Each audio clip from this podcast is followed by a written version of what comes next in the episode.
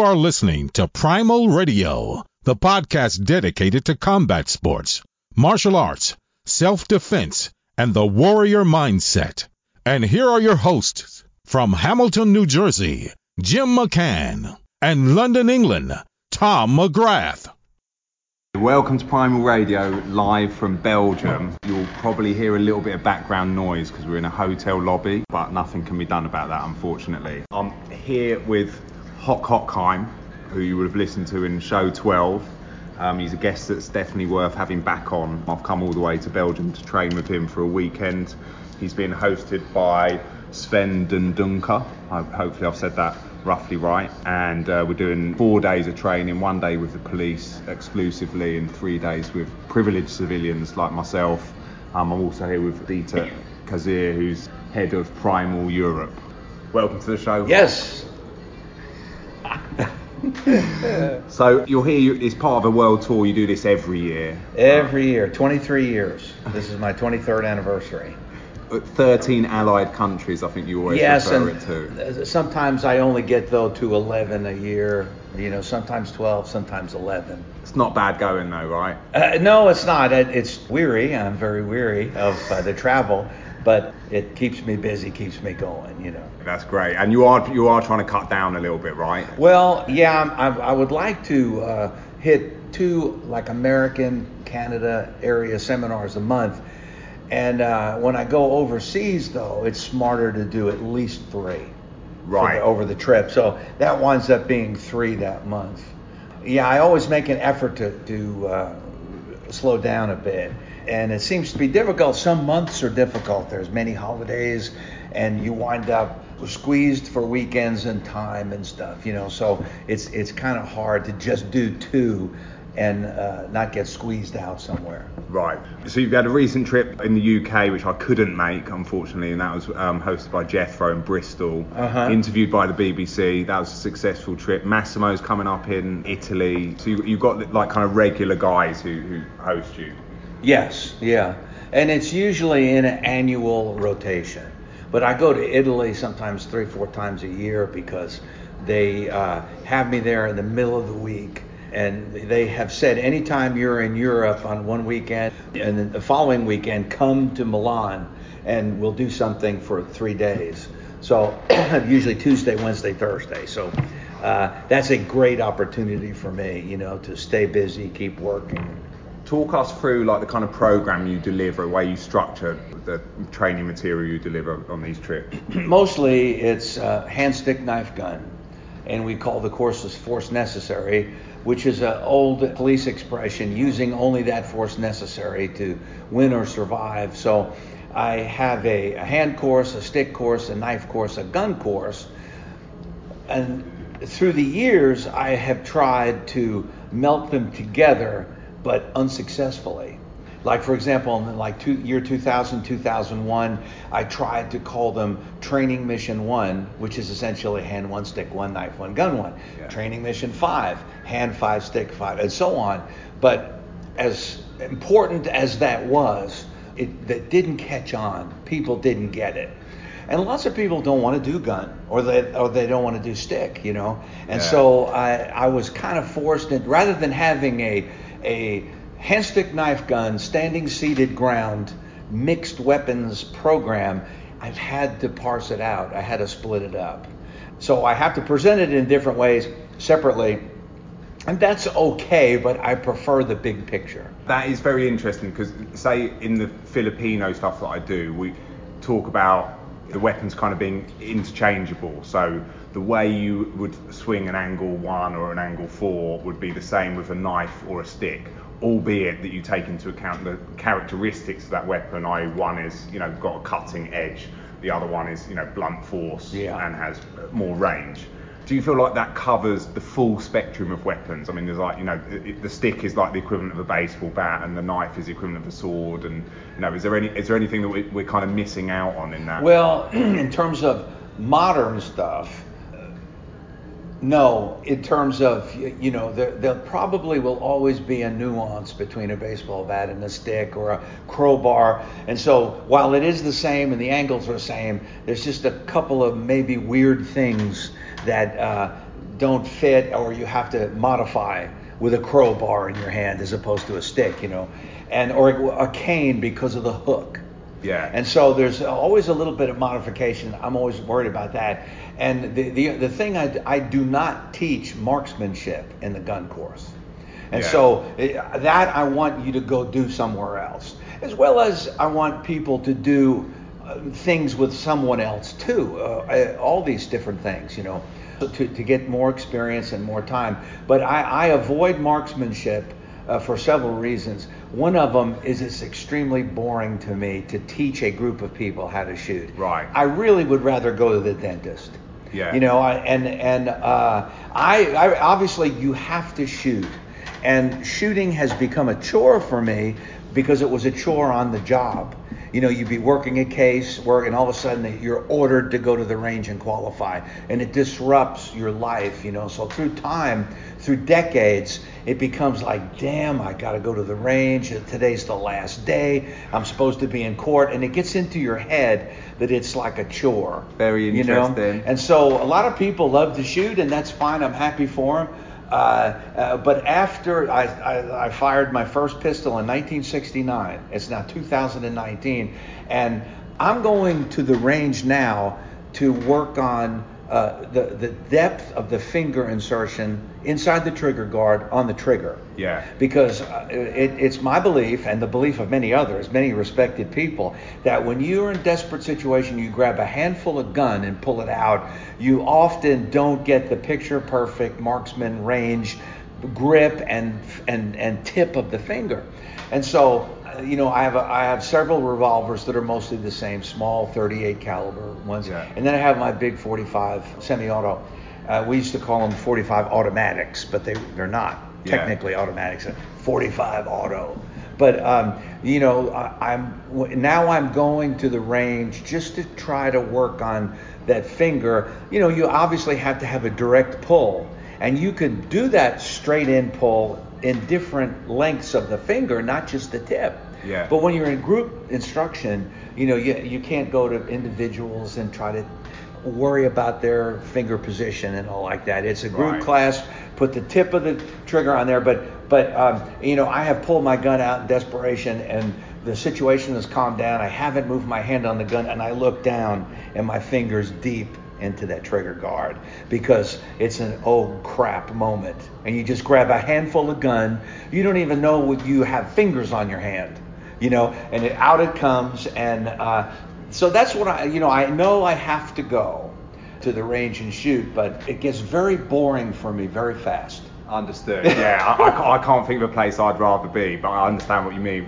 While we're on the gun stuff, so you've been doing some work a little bit with our friend Art Carson down at Nashville's Uh-huh. uh, Royal Range. Uh, tell us a little bit about that. Well, uh, you know that the Royal Range is a converted movie theater from a movie theater to gun ranges and classrooms, and so it's a fascinating place. And they were already almost soundproof because they were movie theaters, Right. so you can't hear you know what's going on in the other rooms. It's a fabulous uh, lobby of uh, equipment for sale, and you rent you can rent guns, you can shoot the big sniper rifles, which is always a big kick, uh, literally in your shoulder, Yeah. and you know the the sound. So I'm I'm there now twice a year with the prospects of trying to create bigger events that interest gun people. And so I you know I will be back in September. I do one day knife, which gun people are interested in the knife. They will carry a knife. And the second day, Saturday night, someone there will do live fire Yeah. combatives live fire of some course. And then Sunday, uh, I'm going to do what I like to do with guns, and that's interactive, safer ammo shooting. We're shooting each other in a variety of, of situations.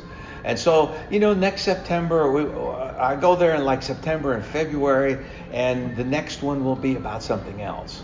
You know, unarmed, but not martial arts. These guys don't want to do martial arts. They want to fight. Maybe they'll do MMA, but they want to fight, they want to shoot, they want to have knives, guns, and expandable batons, you know. Nice. Yeah. USA. What audience do you aim at? Well, I don't like some of the people that uh, are, you know, carrying the, the, the red skulls and the death insignias and all this stuff. Right. You know those, and, and they come at all different ages. But you know the martial mafias. I was a cop my whole life. I fight the mafia. Yeah. You know, and so I can't get into the suggestion of criminality or, uh, uh, you know, these the, the gang look, the thug look that a lot of these uh, people do, and they're not thugs. When you meet them, No. they're just normal, nice people, but. You know, they got a tattoo on their head of killing somebody or something. You know, it's just very strange. And so I don't want to attract them, and they're not really interested in, in me either. And so I usually have not many martial artists. Yeah. You know, they're just people who want to learn how to fight, or they are martial artists and they were like me, dissatisfied with what they were doing in the past. It was incomplete. Where's the gun part? Where's the ground fighting part? You know, they're they're dissatisfied with with what they've been doing. So basically, anybody that is on our mailing list or is reached out through mailings and so forth are probably the you know the people that I want to reach. And you work a lot with cops, for example. What's the difference between, say, what you would be doing with the cops you worked with yesterday here in Belgium versus what you do with the civilians you've worked with today? Well, um, this is an important issue because it comes up. Fre- it doesn't come up frequently enough, and that is you see a chorus by Master Commander SWAT Team Joe Jones, and he innocently, naively winds up showing citizens police responsibilities, policing type stuff. Yeah. You know, like today I mentioned that, you know, in so many police agencies, you cannot do a downward strike with a stick because it's suggestive of a headshot. Yeah. You know, but yet you should be able to do that on a weapon bearing limb or whatever, but you will get fined and in trouble for this. But citizens can do it. Yeah. You know, so there's a, a, a advantage to that of being a citizen. And the expectation of citizen defending themselves is less of an expectation than the police doing it. You know, you're supposed to be trained, you're supposed to have self-control, you're supposed to be a psychologist. And citizens don't have to be those things, you know.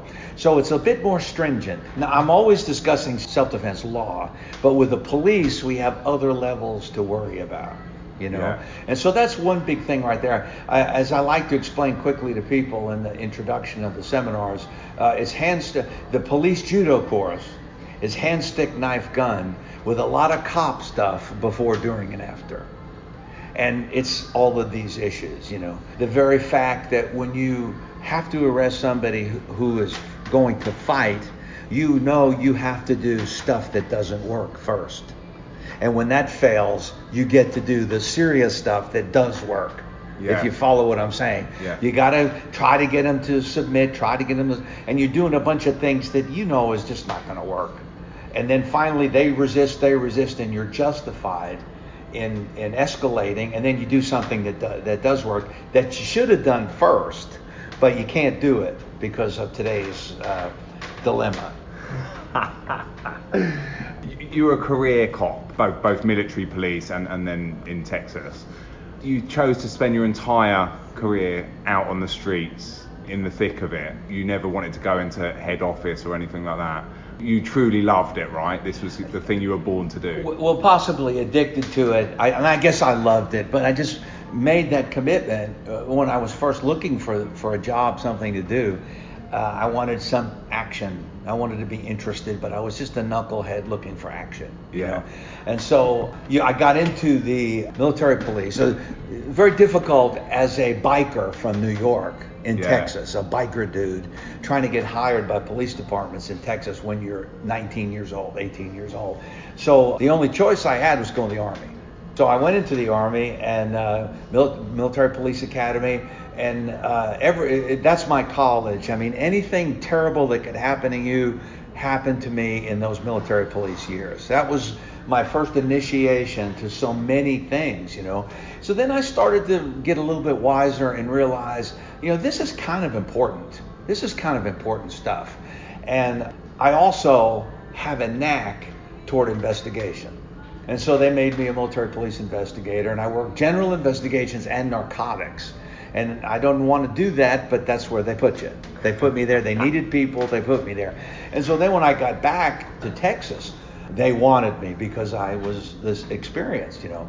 And so I never had an aspiration to be a desk-bound uh, administrator. And and you know my friends are so well to do now with their high salaries of captain and lieutenant and assistant chief, and they get a new car every year and an yeah. advanced vacation, and uh, the retirement is gigantic. They're now 40 years, 40, 45 years, you know, and, and I would tell anybody now, take those damn tests. You know, don't be like me. And I have unfortunately influenced some of the other detectives to be this way. I see them and they still have the same terrible job I did, you know, and they're there for years and years. And I said, man, take a test, get some money for your life and the rest of your life, you know. Yeah. But um, the the challenge of the cases interested me. The challenges of what of what was going on. When you're working a murder, it's the World Series, it's the World Cup.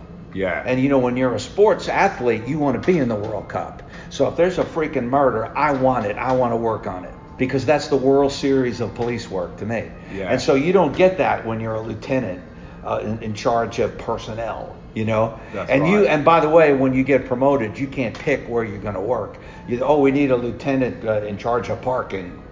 you know, and you wind up there. And so that's one of the main reasons why I never took a test. I just stayed working in what they call line operations. But I don't recommend that anymore but but still for me that's that's what I did you know so, so you've um, you've seen a lot change right over the years with the advent of DNA CCTV the internet has it become much easier to solve crimes or has it just brought a load of new challenges do you think I think uh, it's become easier uh, just the very fact that uh, so many intersections are under television you know. And if you have a crime and somebody's fleeing the crime scene, uh, you can see all the intersections of all the cars and so on. You know, yeah. uh, that that's just one one amazing thing. We had none of this. I remember, uh, presumably 1990 or something. One of me and one of my partners went to a D, we went to an investigation school in Austin,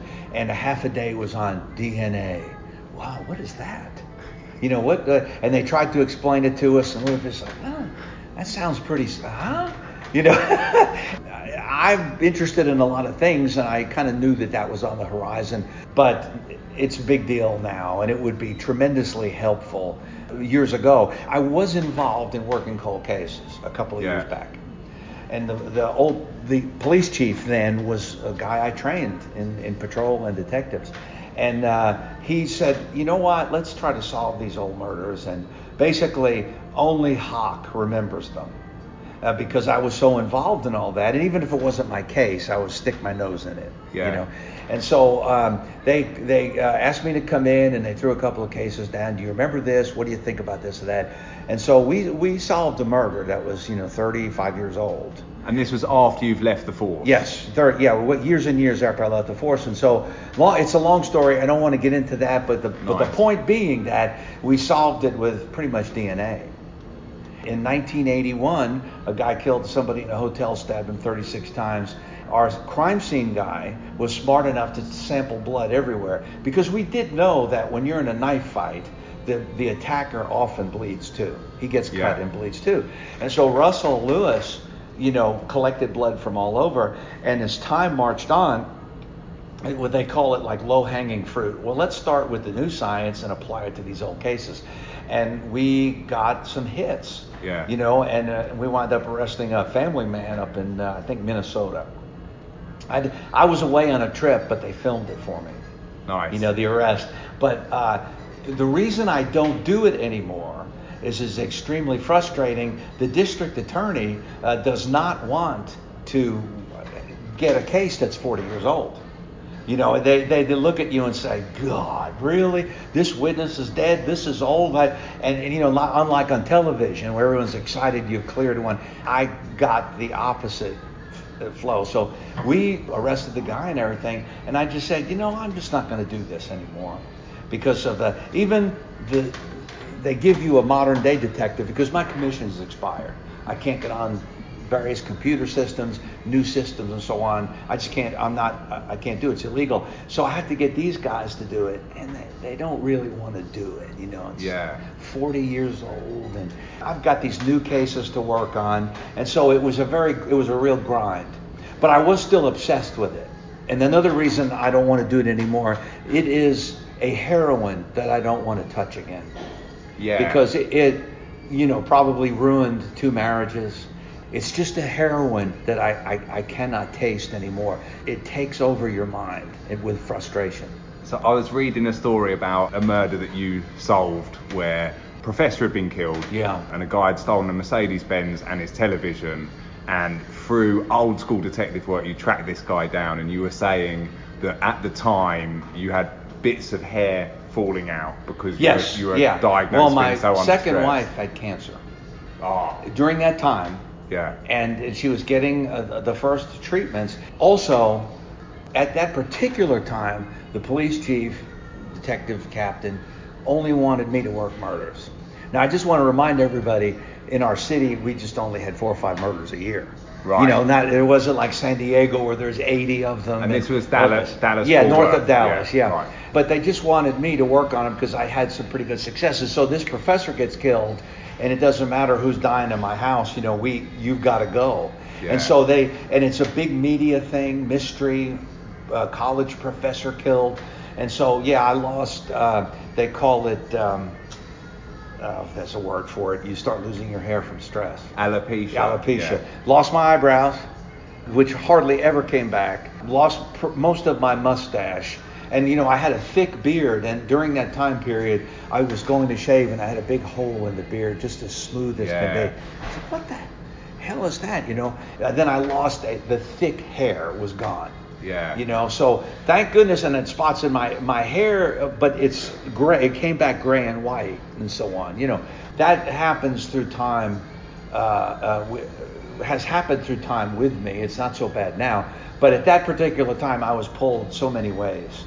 You know, the here's my uh, wife who did die of, of cancer has this problem, and now I got to work this case, and it's in the Dallas Fort Worth media, and I'm the only guy working the case, you know. And Yeah. and, and so what happened is um, the University of North Texas, where the guy worked, they all think they're experts, and so my friend who hired me was the police chief of uh, the university, and he hired me years earlier. And he said that, that they're all the professor department heads are all sitting around and they're saying, well, you know, if you if you can't solve a murder within 48 hours, it's never going to be solved. All these armchair experts, Yeah. right? And so my friend Eric says that they all filter out into the lobby and there's the newspaper, the headline, murderer arrested. And they were all shocked. And he said, he called me and said, I just thought you needed to know to know that because it took weeks. Yeah. It just didn't take 48 hours. You know, it, it took weeks to work on that. Yeah, congratulations. Um, couple of questions. One, was it tough to leave the military police? Was it tough to leave the police? And finally, do you think you'd enjoy it as much if you were working in today's policing environment? It wasn't tough to, to leave the, the Army. Uh, basically speaking, and of course you're probably going to figure this out too, but if you're in the military, it kind of sucks. Day to day life sucks. Yeah. And you start to, you know, I've taught, before 9 11, I've taught many, many Marines mostly. you Yeah. know. I've at Quantico, 29 Palms, and Pendleton, and everywhere. And these guys are Marines. Yeah. And you know, they're like 18 to 25, 26 or something. And I would give them a, a pep talk. I'd, I'd just say, you know, you some bitches are Marines. And you'll always be a Marine, you know. And they just look at me like this is, is a recruiter. What, what, what, you know, we don't need to hear this shit. This, this life sucks, you know. And I tried to tell them, be proud of this, Yeah. you know, because I and um, but that's why they leave in three years, four years, because the actual day-to-day life in being in the military kind of sucks. You did say you wish you could have done the Well. I, I wish I had gone. I wish I had gone to Texas and did all that experience, and then walk in to the recruiter knowing then how to work recruiters. You know, they're desperate, and uh, you could just go in and say, "I want to do this. I want to do this. I want to do this. I want to do this." They say, "Oh, we can't do that," and I say, "Bye." If you think you can, call me. Three, two or three days later, I'm telling you, or at the end of the month, they'll be calling you. Yeah. You know, and uh, I would have returned in CID as a dete- as a, a, a detective. I would have insisted I go to CID. I went to MPI school, but I want criminal investigations, kind of like the FBI of Yeah. military police. I wanted to um, go to that particular school, become a warrant officer, all these different things. And yes, I would have gone six months in, in Iraq and six months in Afghanistan, but I'm cool with that. Yeah. You know, that that is not a problem for me. It might be for, you know, my wife and kids, but you know, that's where that is action is. Yeah. Okay, I'll Yeah. go. But by and large, I could have done, done that as a secondary career. Yeah. You know. But anyway, so when my time was up, I got out. But it was very difficult leaving the Texas police job, but not so much because we had some idiots in charge.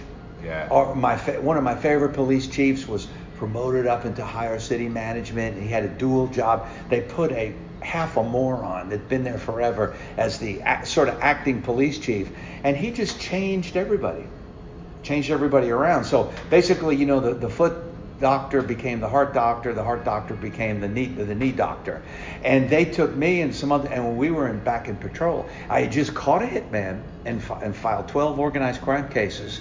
Me and a guy named Jeff Warrow, and all of a sudden it- it's four o'clock in the morning, and I'm driving uh, around. So I was back in patrol for about two and a half more years, and while I thought I loved patrol years earlier, I am really a detective. It's just a waste of me Yeah. you know, and these fucking idiots just couldn't see it. And and you know they're not, and uh, they're detached from everything our division did, our squad did. They're just sitting somewhere. They should be pumping gas at a gas station. And Yeah. and after 50, 20 years, 30 years, 40 years, they just float to the top. It's the Peter principle. So anyway, the killer for me, and I'll tell you, was I, I did a seminar, weekend seminar early in January in, in the North Texas area, Dallas area, and I had 97 people. These were the great days of big seminars, though. At Yeah. 97 people, I had virtually cash, almost $20,000 cash from two days. Wow. So I got home and I and I was just counting this in front of you know Jane, my wife now, and I just said, this is like five months take home pay after tax of being a cop. Yeah. I had put on 30, 40 pounds because I'm eating that extra breakfast at 4 a.m., four meals a day. My back was killing me. And uh, I said, well, and you know, that was one of the reasons that I said I, I have to quit, Yeah. you know. And then the other big reason that really turned the tide for me, and I don't want to spend too much time talking about it, but um, I was ordered to protect the Ku Klux Klan. Yes. Yes. So that was a bodyguarding case. Yes, um, and uh, and anybody basically over six foot tall that had been in the military, et cetera, you know, we got thrust into this position, Yeah. and they had applied to protest. Then the city's responsible for their safety, and the next thing you know, I'm I'm standing in front of the Ku Klux Klan, Yeah. and I just said, what has happened in the universe that I am standing protecting the Ku Klux Klan? How did this happen to me? You know? Yeah. And so then later that day was also uh, that was a little bit after the seminar where and I just said I got to get out of this. Yeah, You know. right, right. And I don't blame the captain who assigned us this gig. He's a good guy. He was just doing his job and if you're over six foot tall and had been in the military, you're just going to do it. But those were two reasons why, where I left. Had I, I tell my friends this all the time, had that, had the job change not happened though, um, I wouldn't have been doing that, you know, uh, uh, the Ku Klux Klan thing. But it's very possible I would still be a detective there, 23 years later. But it was the it was the switch to patrol, and then the ability to make all this money. It was unbelievable, you know. But we don't see 97 people in seminars or anything like that unless. Elvis Presley's there. Today, it's all shrunk down. Now everybody's doing what me and seven guys did in the 90s. Everybody's doing it, so the competition is vast and distracting and, and all out there. Do you think you'd enjoy the job as much? Um, I don't know. Having been out, of course, I was a private investigator then three years after that. yeah. And I worked with a lot of lawyers that I knew. And I had a good working relationship with these defense attorneys because they knew I tried to give everybody a good deal. You know, I, I was I didn't do anything illegal or plant evidence or anything like that. So I had a good re- relationship with the lawyers, and I and I worked with them, and we got got court appointed on cases, and the powerlessness of being a private investigator. I had a badge and I was certified by the state, and the judge appointed me to do serve this warrant, do this, do this. I was virtually powerless compared to being a cop. It was Yeah. very frustrating. I couldn't get into places. People ignored me, told me to fuck off. I'd have to go back to the judge and say, I can't serve this person. They're dodging me. They won't answer the door. Then you know they get the, then they order the local police and me to go down there. Yeah. You know. But anyway, and then my wife got a job at out of state, and I let the license expire. You know, it was a Texas license, and I'm in Georgia, and I'm Yeah. not. I don't know anybody in Georgia to get any jobs there. You know, so and that's when I did most of the bodyguarding, though, as a Yeah. private investigator. They kept me on uh, in the protection roles of, of these several companies, which are really no longer in existence. But uh, these people write a book, do a record album, or have some event. They went to two or three companies to tour Oklahoma and Texas, and those guys hired me to do it. I was top of their list. you know, I saw Tom Clancy. Were there any other notable people Well- you protected? really there's so many that I can't I couldn't sit here and I've asked been asked that question before. Yeah. You know, Jimmy Carter, Yeah. the president, and Rudy Giuliani, Yeah, I which was a big yeah. well, that was a, a, a national company up north. Yeah. You know that uh, that wasn't just a Texas deal. Green Day, the band. Uh, God, I just can't remember all the people, and um, they were pretty much uneventful. Nothing ever happened. We did Yeah. a good job, and, and nothing happened. And so then that tour train disappeared. You know, the bookstores are disappearing slowly. It just sort of dried up, and nobody's doing these tours anymore. Mm. You know, at any rate, there's a, uh, some country western singers, you know, that you Yeah. probably had never heard of here, Tanya Tucker and people like this, and a couple of authors. The um, as I'm sitting here, O.J. Simpson's attorneys, they all wrote a book Yeah. from years ago. They had a circuit. There I was, you know, Yeah. with them. So uh, that kept me pretty busy during during that time. Largely boring work. Oh yes. Yeah. Yeah, terribly boring, you know. And it, but you're nervous, and especially like with Rudy Giuliani, he was a real target for terrorists. But he also had an NYPD protection team. But as I tried to explain to these people with uh, uh, Jimmy Carter and George Bush Sr., uh, but certainly with Jimmy Carter, was the Secret Service don't do everything. And you know, I said that's what they said. Oh, you know, the Secret Service will, was going to take care of Jimmy Carter, so you don't have to worry about it. And I just said, the Secret Service does not do everything, so get ready. Oh, it'll be okay. Then they came in to the promotion agency and they said, uh, okay, who's hiring the off-duty cops? What about traffic on the parking lot? What about this? What about that? And they said, uh, get Hock on the phone. And with Rudy, I went to the places first and Yeah. scoped them out, and then they arrive.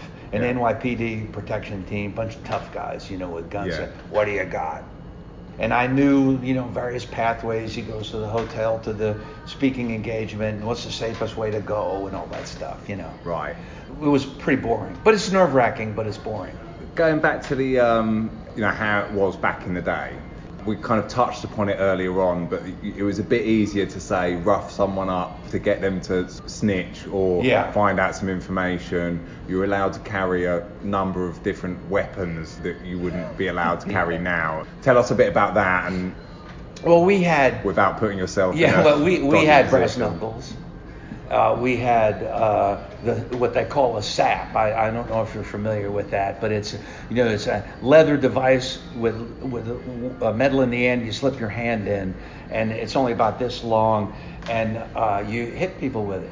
And if you really want to hurt them, you turn it sideways. You know, the, the if you keep it straight up, it sort of flaps a little bit. Yeah. But if you turn it sideways, it's like a piece of metal. You know, we had the motorcycle gloves that had the lead in the fingers, and you know you you you, could smack somebody with that.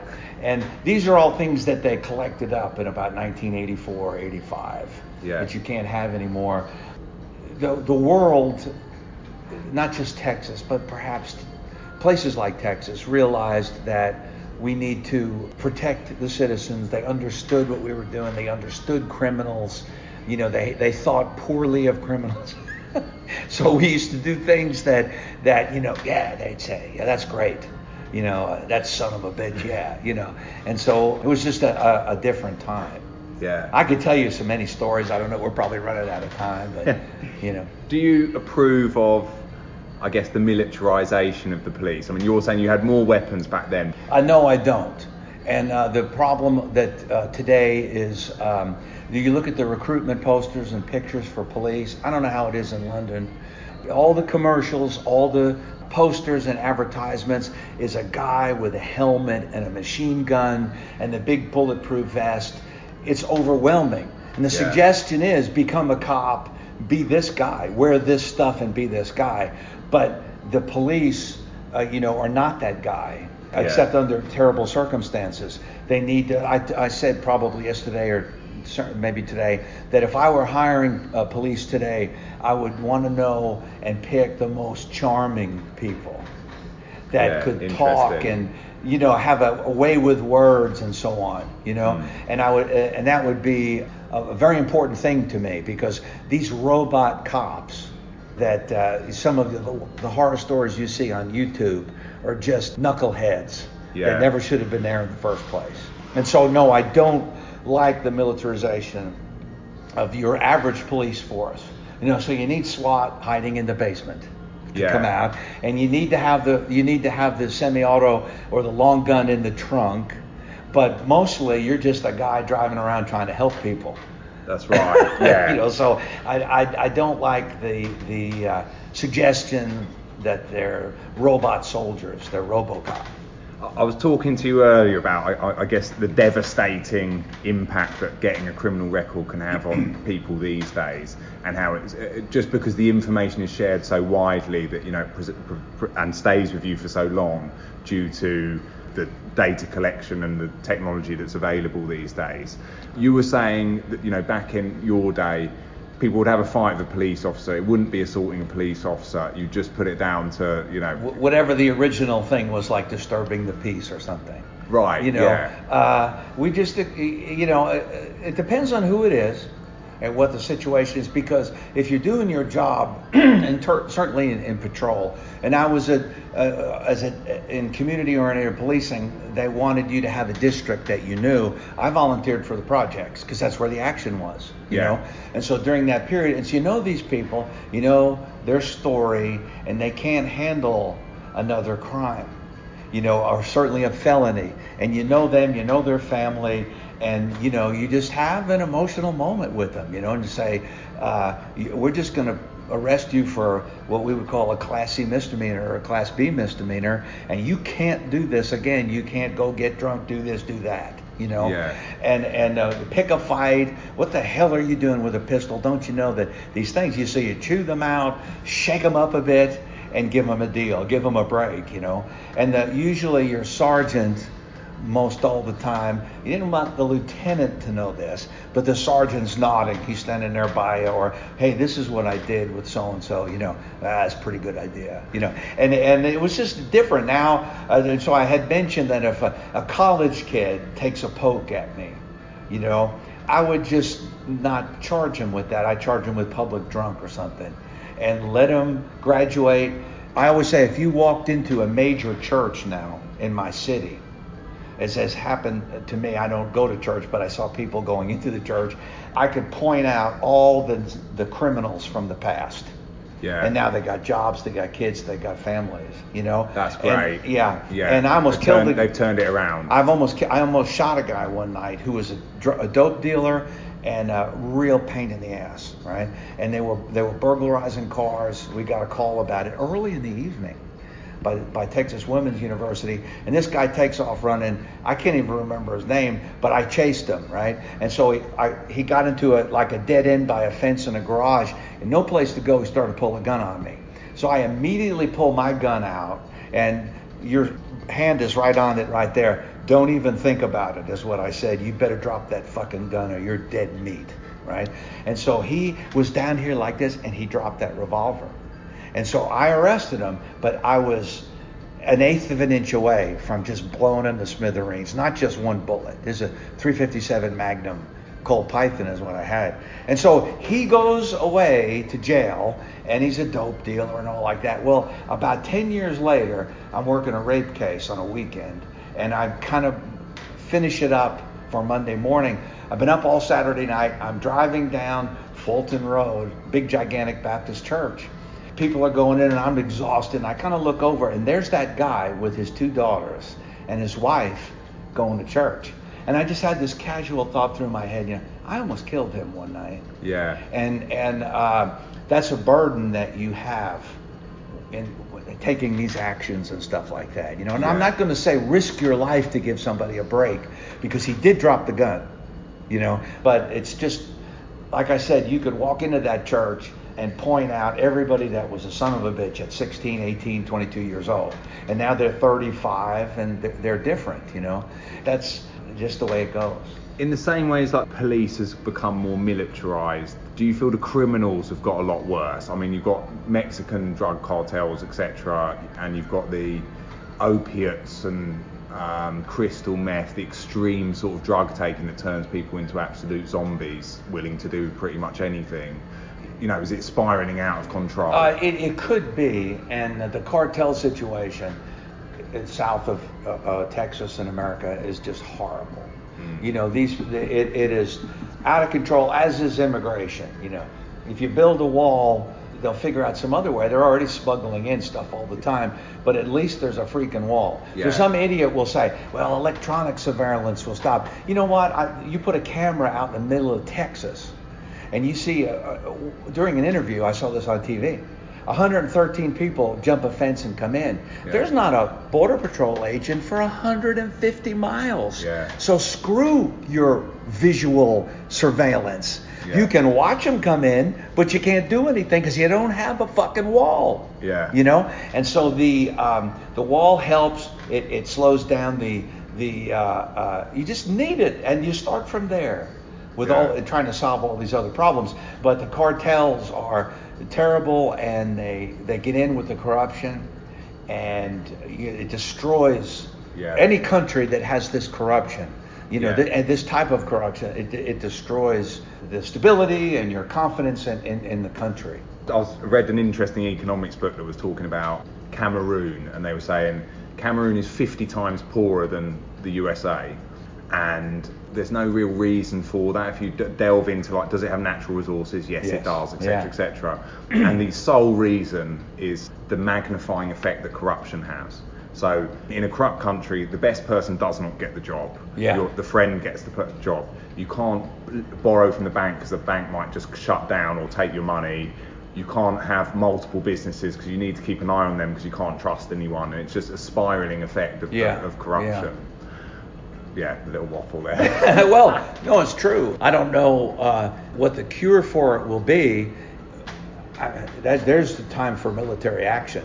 And we've seen that in movies and books, and it usually backfires there. But one of my military uh, police sergeants said many years ago, you know, we were sitting in a bar drinking and talking about issues like this. This is even a long time ago. And he just took a shot of whiskey and he said, Well, you know, there's just some sons of bitches that need killing and uh, it's true.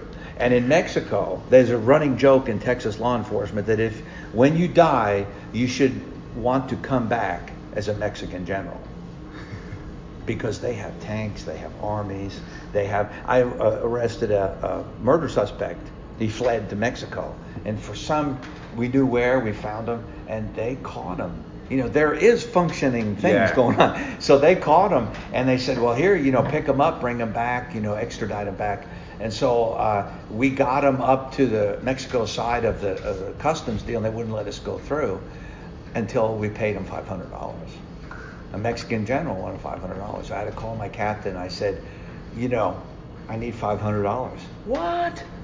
And I said, "There- there's apparently a Mexican general here that wants five hundred dollars, and I, I and I guess I'm going to need it to get out of here too, you know. And so they had to uh, wire us five hundred dollars, and we got the guy back in the. And he has nothing to do with the crime. He just heard like the mafia. Yeah. He just heard they were taking it. Well, they, you know, I need some money on that, you know.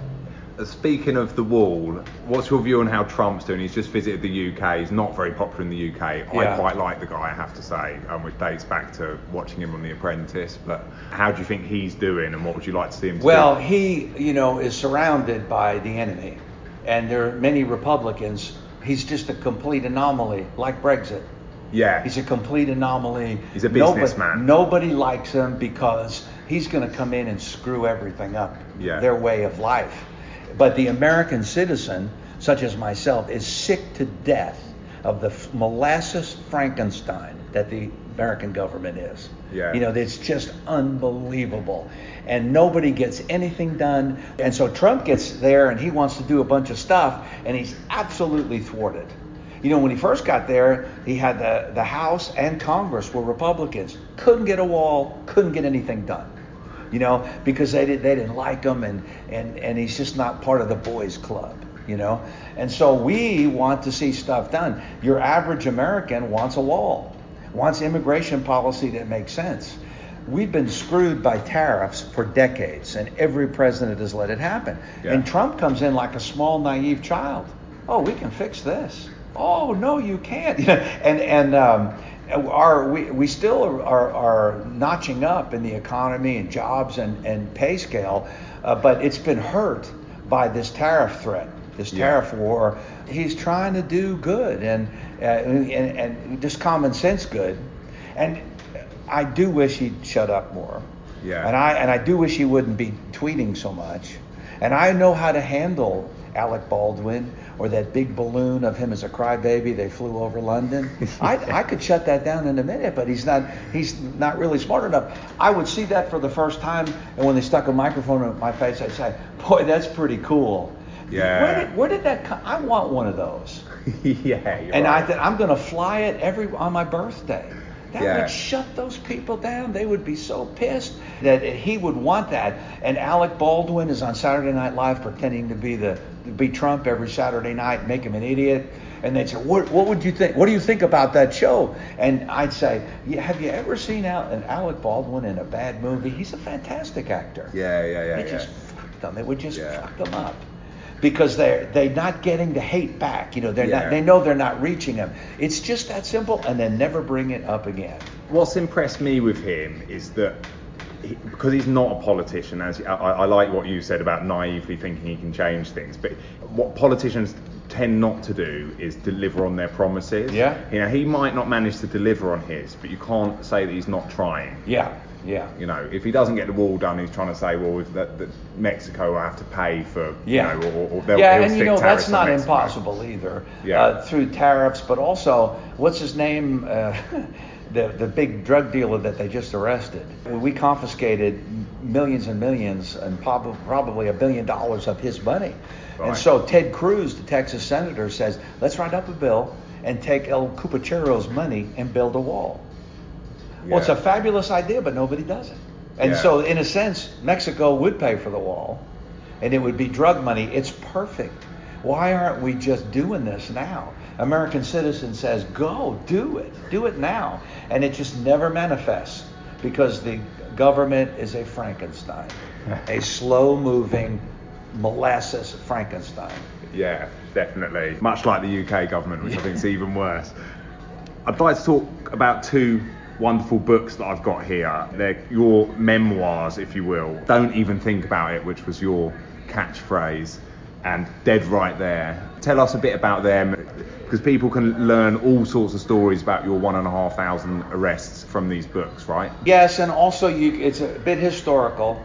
I would really prefer that rookies would also read the book so they get a, an idea about some of the frustrations because they are confessions. You know, I've been a hero and I've been a goat. You know, Yeah. and it's a, it's a, the the subtitle Confessions and Memories of this this this and this. You know, so the first one, don't even think about it, is what I would. uh, This came out naturally, probably from a western. When I get somebody in a in a uh, get the we we used to say get the drop on them, and so dead right there is a secondary line, or you're dead right there. You know, the gun is out, and so on. I have never been in a close quarter shootout. And part of that reason, that's a high statistic probability, but it's been in cars and from a distance, and somebody shoot at me from a distance and stuff. And, and one of the reasons is I was very quick to draw my pistol. That doesn't mean I'm a quick draw artist. I was just quick to get it out when I felt funky. Yeah. You know? And then it prevented this guy from reaching and getting a gun. It's, it froze him, and I'd come and take the gun off of him. A guy in bed reaching for his pistol. Reach it, I take the gun away from him. So the best pistol quick draw in the universe is getting your gun out just before you really needed it, Yeah. as opposed to at the wrong time or later. So those are two phrases that I used, and I'll say this in like 30 seconds. My father-in-law, who's now dead, was reading this book decades ago, you know, and I said, "What you got there?" This is a great book. It's about an insurance investigator and his cases. It's just fascinating. So he was away. I picked up the book and I looked at it, and it's the most boring shit. You know, just insurance inve- and and he and other people found that fascinating. Yeah. So I said, well, hell, maybe I need to write my stories down, you know, because they're way better than this, Yeah. you know. And that's what kind of inspired me. And of course, people would, uh, you know, ask me at seminars. You know, the storytelling is an important aspect to learning. Yeah. It's absolutely. And I, you know, I can spend uh, uh, 25 minutes explaining the science behind that. But it, it, it puts an emotional. Every act of violence is a drama and a trauma. Every Yeah. punch, everything that we do in training and all that stuff. And so to emphasize the importance of that, you know, is is to tell a story with that. Not a big long story, but but something that makes you understand the, the drama and the trauma. You know, Yeah. and so these stories are about that, and uh, they're action. Some of them are action. Some of them are terribly sad. The, the dead baby story in particular that I think is in Dead Right There, and uh, I don't think there'll be a third. Now my wife has heard. I'm forgetting the stories. You know, and I'll I'll think of something. We'll be driving somewhere, and I say, you know, there was a dead guy over there. You never told that story before, and she thinks I've got another 15 or 16 stories to add to a third detective book. I don't think so. I, I you know, I'd rather just let that be as it is. But they sell well. It's true crime. Most of it is about detective, but it's also your rise through patrol and weird stories about. I don't want to get too autobiographical, you know. You open up a biography and, the, you know, I was a small child in a farm in Iowa. People really don't want to hear that, you know. they don't want to hear. I went to high school and I was semi-popular. Who the fuck cares about that? you know, I don't care who you are, president or whatever. You, you people just kind of bust through that part of the biography. I do. Let's get to the war part where he goes into combat. You know. Anyway, people like them. They're good stories, and it's Texas history. It's policing. You know, the, the history of policing. You know, they, they didn't allow us to have air conditioners in the beginning, right? It's 90, 100, 105 degrees. And so what we would do is shoot the police car, shoot holes in the floorboards of the police car. Go down to some liquor store, ice shop, buy a couple of bags of ice, put them on the floorboards and put the vent up high, and it would shoot cold air, and it, and and the bags would leak out the holes. Now, now, who knows that? You know what I mean? but that's old school Texas policing, you know. And uh, that's I I explained that in the second book, you know, dead right there. Nice, Lots nice. of stories of stuff like that, you know. The 1500 arrests, so you kept met- meticulous records as you had to of those various arrests. And when, when you were constructing these books, was it looking back through that that brought them to life, or was was each event kind of in your head and Well, um, then you checked the records for de- the details? Uh, I'm, uh, first, I'm going for an interesting story. We had in the Military Police Academy, you had to have a little notebook. Every cop had one, and they always said have a dime in your pocket to make a phone call at the phone booth. And and so I, you collect them, you save them because they're evidence. Yeah. You never know when you know somebody you've arrested and they want to see your notes and so on. So I saved, I have all of those for many years, and I arrested Pete Smith. You know, uh, I'd have the, this listed, and then of course when you switch over to the computer systems and whatever, you can see that I have zeroed that down really easily documented to about a thousand arrests, 950 or a thousand. Because Yeah. here's the deal, you know, you're you're my detective partner, and you got an arrest warrant for Pete Smith. Yeah. Hey Hock, come help me. We get in the car, we go arrest Pete Smith, but your name's on the report. But I also chased and fought and got him and handcuffed him. Me and you did it, you know. And so I count that as one of my arrests too, as an arrest. Sure, yeah. If I'm on a fugitive apprehension team and six of us arrested 35 people, that's 35 arrests. that the, the computer will also have too as the team, but they're only going to type in the top two names or the top first name in the arrest report. So really, realistically, it's about a thousand. It might be 1,272. It might be 900, and you know, it just gets lost as as time marches on. And then uh, I guess about 95 or so, or 99, I just quit keeping track because I trusted the computers. Yeah. You know, and that's also why I say it, it's in that general area. You Yeah. know, and so I, as far as the book is concerned, I always went for the story first. Yeah. Memorable stories, and I, I really didn't have to check, you know, those arrest logs or anything like that. You know. So I'll do two more questions, Okay. then we'll wrap up because I've taken up a lot of your time now. What's your proudest moment as a law enforcement officer? Well, I found the proudest moments were leaving a successful courtroom case. You know, and I, I should have been proud more, and, and frankly, I can't remember all of them, but they're very ironic moments when you had a really, really tough case. We had a Las Vegas mobster and his son got behind the mob with money. They needed money, so they came to our city and they beat up and robbed a psychic who they knew had gold bullion. And so she was kind of a popular figure. They came in with baseball bats. They beat her up, almost killed the husband. He died later of those wounds. And so once again, they put me on the case. I think this is going to be in the Dead Right There book. You'll, you, the story, you'll read it. And uh, well, long story short was I found the son, and we arrested the father in Pennsylvania in a mountain chase the you know we had the state police after him. He saw me. He ran in the cold. It was horrible weather, and he almost died up in this on these mountains. So um, it was extremely difficult. The FBI wanted in on this because it's the mafia from Vegas. Yeah. And so my second book, the novel, the second uh, is called Be Bad Now.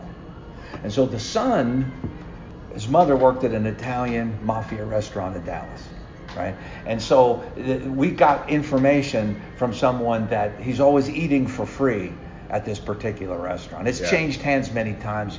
They'll never hear it was called Campisi's restaurant. Yeah. and so I got when when, when I proved that these guys are interstate f- uh, fleers, the feds came in. I got one of my favorite FBI agents, ex big city detective, SWAT team guy. He wasn't this lawyer kind of agent. He was an ass kicker street guy, right? Yeah. Love to work with him. And he says, okay, we're going to get federal warrants on these guys, and this way I can, I can, and they stake out that club, you know. And so I'm working, and the radio, radio says uh, 89, uh, call the station. Call and said, there's an FBI agent in Dallas at a restaurant. Says your guy is in the restaurant. So I call I call his radio radio and I said I'm gonna be there. Do not arrest this guy right till I get there. And I bust over there about 110 miles an hour. Meet the feds. We're sitting there and this guy comes out of the restaurant and walks into a phone booth and starts making a phone call. So me and that FBI agent run across the highway with our guns out, push open that door, you know, and he's got two big guns in his face. And the FBI agent says something very cool because he's a cool guy. Because this guy, this bad guy's beating old people, robbing them, you know, with a baseball bat. And he says, I heard, oh, we heard that you're a real bad dude. Well, be bad now and I got a chill. I just looked, boy, that's fucking cool. what a line that was, you know. And and so we arrested the the son, who was about 25 or something.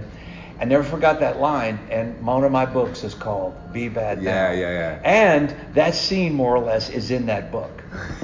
You know, from that's a true that's a true event. You That's know, from great this very cool deal. I don't know how I started on that conversation, but but uh, I was asking about prou- proudest moment. Oh, the proudest moment. So anyway, we have a court trial. About a year later, we get this guy in the mountains of Pennsylvania because of a traffic accident. He was a passenger in a car, and the fledgling computer systems. I put out this warrant. The feds had a warrant on him, and they got a call from a little old police station in Pennsylvania. Are you looking for Joe Blow? You know, uh, why? And he said, well, he was in a traffic accident. And we are just typing in the names of the traffic reports, and this alert came up. I said, yes, I'm looking for this guy. So he was a passenger in a traffic accident. That's how we found him. Yeah. And so, long story short, was uh, the trial was tricky. The feds, the mafia, you know, all this stuff. They both got convicted, life sentences. And I remember returning to my office bay and looking out the window with tremendous satisfaction. You know, and so those are the great moments. Yeah, yeah, like yeah. I got both those bastards. You know, they got convicted. They're going to jail those are great moments, and that's the only one I can think of right now. If it's a big case and I won, it's a tremendous exhilaration. Amazing feeling, yeah. Yeah. Okay, my last question, it's quite a good question, is what was your most bizarre case that you ever worked on? okay, this is a story that my wife wants in the next book. Right. A dominatrix team of two women yeah. at TWU University advertised in the 1970s I guess in sex newspapers, I don't know what the hell was available back then, that, you know, welcome men, we'll beat you up. You know, uh, Sadie and I will beat you up. Come to our house and call yeah. and make it. So this guy calls then and gets an appointment with these two uh, man beaters, these dominatrixes. So he drives up there late one night. He comes in and they, uh, you know, the wooden stocks. Yeah, yeah, yeah, You know that your hands and head are in, and so they right away lock them in this stock that's nailed to the living room floor in this old wooden house right in the city. And so they take all his clothes off and they start beating the shit out of him, right? So it's getting crazy and he has to escape. So he starts rocking that big wooden stock and rips it yeah. on the floor. Yeah. You know, and it's a pretty enormous thing. And this is now about two o'clock in the morning, and bashes through the front door with these women whipping him and trying to stop him, and runs down the middle of this street naked in this stock. It, which was no easy ordeal, right? And so then somebody hears all this commotion, women screaming, and we get the police call. Uh, there's a naked man in a wooden stock running down Bell Avenue. so they call us in patrol, and I, wasn't my district, but I was next door. And they say, you know, uh, 61, uh, there's a na- call of a naked man locked in a stock being chased by two screaming women. So we found, obviously found the guy, you know, and he was exhausted and bloody, you know. So he, that hat, that hatchet I mentioned, I had in the car or did I say that last night? I don't know. I, you know, took it out, cut him loose, and he said, "Oh, he said." I said, "Well, um, do, do, you want to press charges?" What's really to press? I mean, he came there. Yeah, no, his own. No. so I drive up to the house and knock on the door, and there women in the leathers, you know, they're big fat women in leathers. They knock on the door and they, they look at me, and I said, "I think we found something of yours." By chance, have you lost a giant wooden stock? so we gave them the stock back. And uh, that's probably the most bizarre call that I can remember right now. that's a good one. Night of the Naked Man in the, in the wooden stock. yeah. Right, Hock. Um, thank you ever so much for your time. I could have gone into like loads of stories. These books are full of great stuff. So definitely go out and buy Dead Right There and don't even think about it. Hock Hochheim's books on his memories and confessions as a former law enforcement officer. Thanks for your time again. You bet. Continue to support the show. Yes. Um, uh, spread the word. You can listen to us on all good podcast venues. Yeah, Primal Radio. Take care.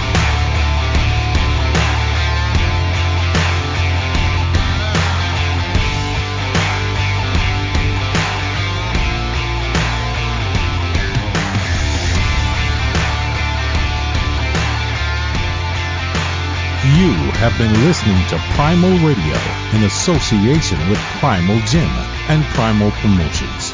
Primal Radio is available on all good podcast venues. To help us grow, please subscribe, like it, share it, and leave us a great review.